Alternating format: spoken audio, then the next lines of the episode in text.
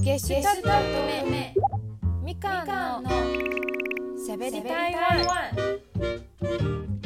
北海道スパークルリストの皆さん松尾さんおはようございます。早安スパークルスーパークールセレクション。今週は私台湾在住のバンドゲストと乙女のボーカルみかんが台湾の音楽文化グルメなど今の台湾情報をお伝えします。いよいよ今年の最後の1ヶ月に参りました。この11月12月私はライブで2回日本に来ました。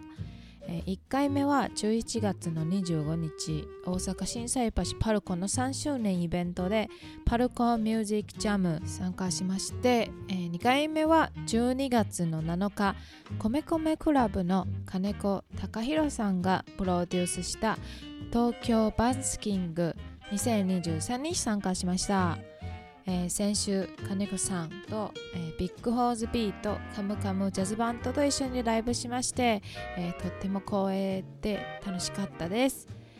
ジャズバンドセットのライブは初めてで、えライブ前日リハして最初は緊張してましたが本番はすごくこう楽しく歌うことができてとっても幸せでした今回はですねスペシャルコラボでヘアメイクの依頼もして、えー、ヘアメイクさんと、えー、すごく台湾のカルチャーが好きな方なので一緒にこういろんな台湾の話もしました。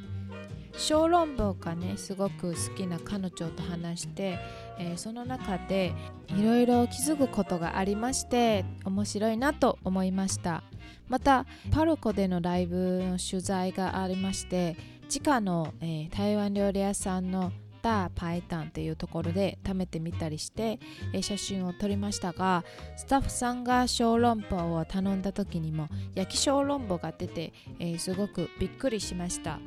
え、日本の皆さんは小籠包への印象はどんな様子ですか？台湾人の中では、小籠包といったら蒸した状態の方が小籠包で焼いた状態だと三煎包と言います。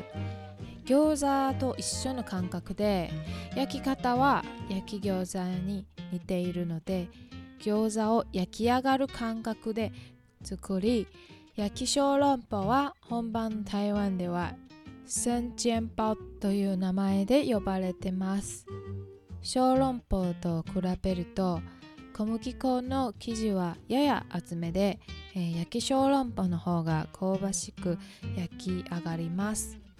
小籠包といったらまだ食べたことない方や初めて食べる方は絶対おすすめしたい店がありまして一回食べてほしいのはディンタイフォンというお店です。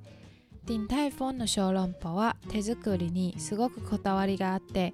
美しく折られた18のひたがポイントです。具が透けて見えるほど薄い皮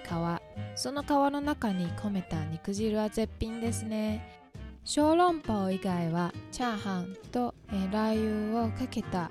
ワンタンみたいな食感をする本用チャオソーもとってもおすすめです。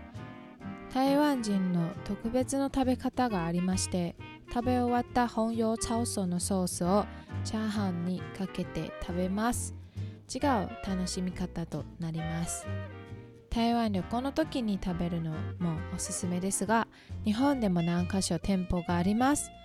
東京、千葉、埼玉、神奈川そして札幌も仙台、名古屋、京都、大阪、福岡、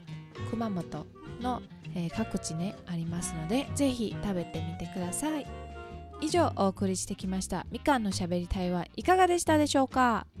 最後に台湾科語教室で皆さんに一つ言葉を教えます。我想要吃小籠包。小籠包食べたい。